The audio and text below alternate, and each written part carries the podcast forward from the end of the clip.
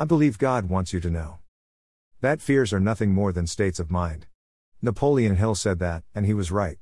The moment you move into fear over something, ask yourself, why am I making this real? What is there inside of me that drives me to do this? There is a huge difference between fear and caution.